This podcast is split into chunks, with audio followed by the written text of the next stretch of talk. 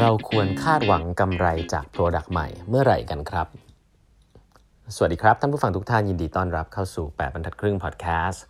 สาระดีๆสำหรับคนทำงานที่ไม่ค่อยมีเวลาเช่นคุณนะครับ อยู่กับผมต้องกวีวุฒิเจ้าของเพจ8บรรทัดครึ่งนะฮะของนี้เป็น EP ที่ 1214 แล้วนะครับ ที่เรามาพูดคุยกันนะฮะ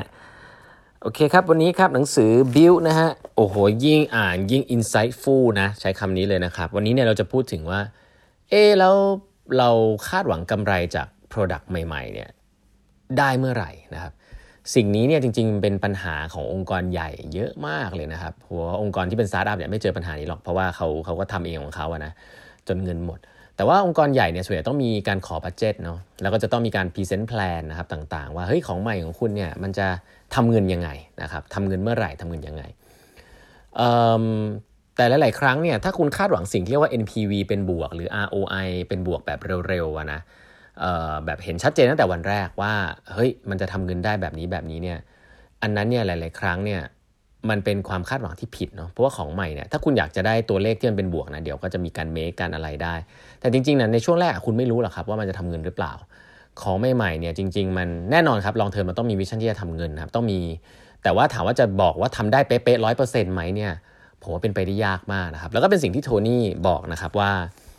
กว่า iPod เนี่ยจะทำเงินเนี่ยนะฮะใช้เวลา 3 ปี แล้วก็ผ่านมาประมาณ 3-4 เวอร์ชันนะครับที่ออกสู่ตลาดแบบจริงจังนะ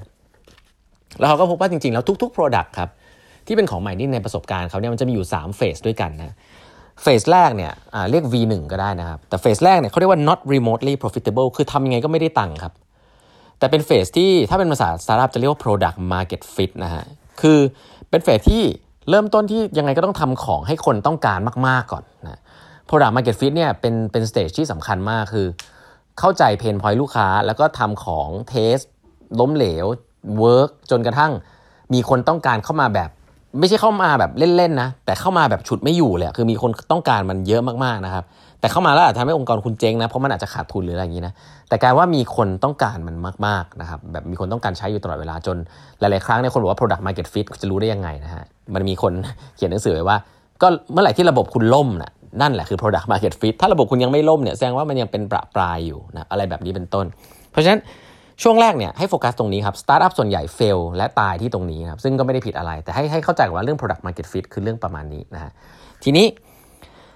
stage ถัดไปคือ stage ที่ทำสิ่งที่เรียกว่า unit economics ให้เป็นบวกครับ หรือว่า gross margin นะครับตรงนี้คืออะไรครับ ตรงนี้ก็คือว่า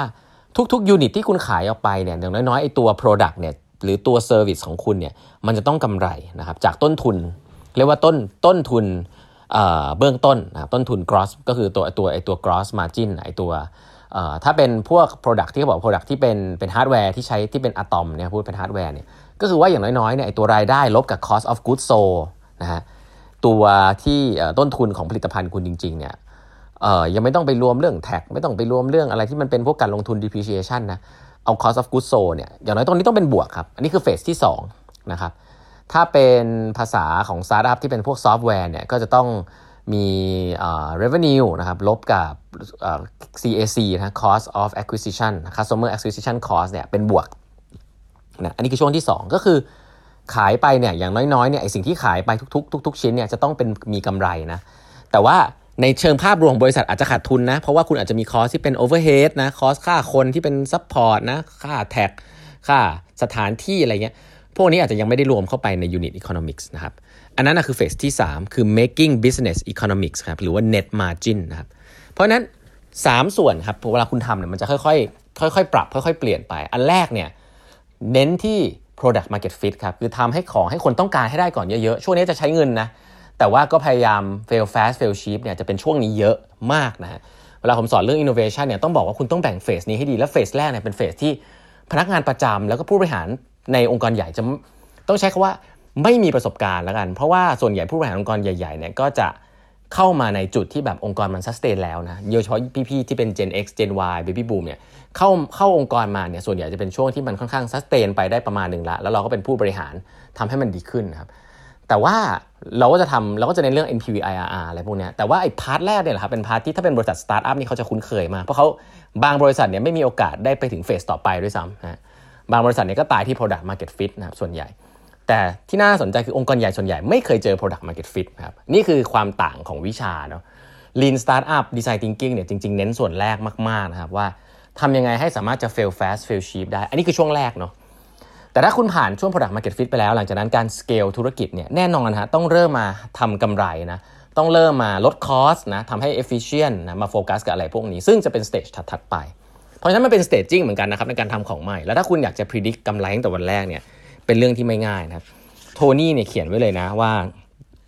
เออมีเออเขาเขาเคยคุยนะครับอย่างอย่างเช่นยกตัวอย่างก่อนนะครับ อย่างบริษัทอย่าง Google อย่างเงี้ยกว่าที่เขามี Product Market Fit นานมากแล้ว คือคนมา search เต็มไปหมดเลยแต่ว่าขาดทุนนะจนกระทั่งเขามี Google AdWords นะฮะก็เลยทำให้อ๋อขายโฆษณาได้อะไรแบบเนี้ยแล้วก็ค่อยกำไรนะ Facebook ก็เช่นเดียวกัน มีคนมาใช้โซเชียลมีเดียโอ้โห addict กันมากเลย แต่นี่ก็คือ stage แรกครับ stage ถัดไปคือช่วงนี้เริ่มทำเงินเริ่มมี ad เริ่มมีอะไรเงี้ยก็จะเริ่มมี product market fit แล้วก็เริ่มที่จะสร้างผลกำไรขึ้นมาได้บ้าง เพราะฉะนั้นในวันแรกเนี่ย บริษัทเหล่านี้ไม่ได้คิด business model ด้านด้านนี้ขึ้นมาเลยครับ อาจจะมีคิดไว้คร่าวๆ แต่ก็มีการเปลี่ยนตลอดเวลาเอ่อ YouTube ก็เหมือนกันนะฮะบริษัทอย่าง Uber นะครับไอ้ ride sharing Grab อะไรก็เหมือนกันนะครับมีบริษัทที่แบบสไตล์ไซส์ใหญ่มากเลยนะฮะแล้วก็มี product market fit แต่สุดท้ายก็ทำกำไรไม่ได้จนเจ๊งไปไหมมีฮะช่วงหนึ่งเนี่ยมันจะมีบริษัทประเภทหนึ่งครับที่กระจายไปทั่วโลกเลยเริ่มจากประเทศจีนแล้วก็ไปที่อเมริกาคือ bike sharing ฮะ คือ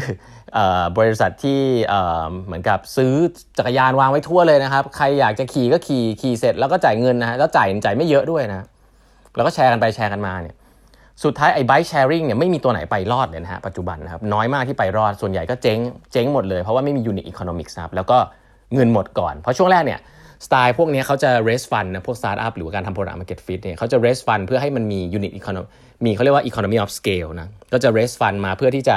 ทำให้คนใช้เยอะๆนะครับจนกระทั่งมันมี economy of scale แต่พอ economy of scale นั้นมันไปไม่ถึงเนี่ยแล้วสภาพตลาดไม่ดีเนี่ย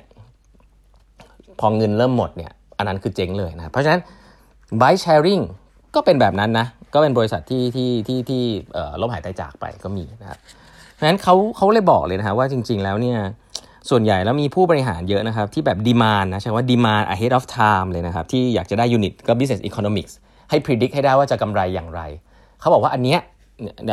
ทางโทนี่นี่พูดไว้อย่างนี้เลยนะฮะเขาบอกว่า um, they were asking for proof that a baby could run a marathon before it had even learned to walk ฮะมันคล้ายคล้ายๆคุณเหมือนคุณอยากให้การันตีว่าไอเด็กคนนี้มันต้องวิ่งมาราธอนได้ทั้งที่มันยังเดินไม่ได้เลยนะครับคือคุณไม่ได้เลี้ยงลูกแบบ ค่อยๆ ประคบประงม ค่อยๆ สร้าง mindset แล้วก็คาดหวังว่าเขาจะทำได้ แต่ว่า คุณอยากให้เขาให้การันตีเลยว่าเด็กคนนี้จะวิ่งมาราธอนได้ ถ้าไม่ได้เนี่ยก็ไม่มีลูกอะไรเงี้ยซึ่งมันเป็นคำถามที่อาจจะดูไร้สาระมากนะครับแต่ว่าเขาบอกว่าในเชิง business baby business ก็เป็นอย่างนั้นนะโทนี่เนี่ยพูดตัดพ้อเลยนะครับบอกว่า this guy didn't know how didn't know much about babies they know even less about how to create a new business ครับเขาก็ว่าพวกผู้บริหารเหล่านี้แหละฮะที่พยายามจะถามคำถามฉลาดเหล่านี้มากมายแหละเนาะหลาย ๆ ครั้งก็เป็นในเชิงเศรษฐศาสตร์ NPV IRR ROI ซึ่งเป็นศาสตร์ที่ผมว่าเด็กมหาลัยนี่ก็รู้หมดนะ แต่เวลาคุณมาถามผิด timing เนี่ยนั่นแหละครับคือ skill ของผู้บริหารว่าคุณทำให้ทีมงานคุณเข้าใจสภาพ คุณเข้าใจสภาพของการทำงานของทีมงานหรือเปล่าว่าถ้าเป็นของใหม่เนี่ยช่วงแรกคุณควรจะถามคำถามอีกแบบนะคุณคุณคุณไม่ควรจะถามเรื่อง NPV IRR นะฮะหรือแม้แต่ไอ้พวก cost of acquisition ต่างๆเนี่ยช่วงแรกอาจจะยังไม่รู้ แต่ถ้าเป็นช่วงแรกจริงของ stage startup อาจจะเป็นเรื่องของการว่า pain point คืออะไรนะฮะ existing solution คืออะไร ของคุณจะดีกว่ายังไง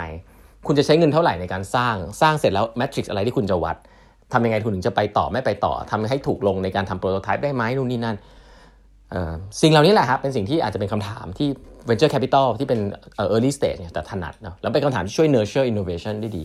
และเนี่ยก็เป็นสิ่งที่ผมว่าองค์กรใหญ่เนี่ยเสียโอกาสนะครับที่เวลาพูดคุยกับคนตัวเล็กๆเนี่ยก็จะแบบพยายามใช้วิชาเดิมของตัวเอง แล้วก็ทำให้คนตัวเล็กเนี่ยเสียกำลังใจนะครับเพราะฉะนั้น โทนี่นี่พูดไว้ชัดเจนเนาะแม้แต่ใน Apple เองเขาก็เจอเรื่องเหล่านี้นะฮะแต่เขาก็พยายามจะ encourage ว่าเออองค์กรใหญ่ที่มีเงินเนี่ยส่วนคุณสามารถจะสร้าง innovation ได้เยอะนะเพียงแต่ว่าความเข้าใจของผู้บริหารเนี่ยก็ต้องมีการปรับเปลี่ยนกันพอสมควรนะครับ วันนี้เวลาหมดแล้วนะฮะฝากกด subscribe แปดครึ่ง podcast นะครับแล้วพบกันใหม่วันพรุ่งนี้ครับ สวัสดีครับ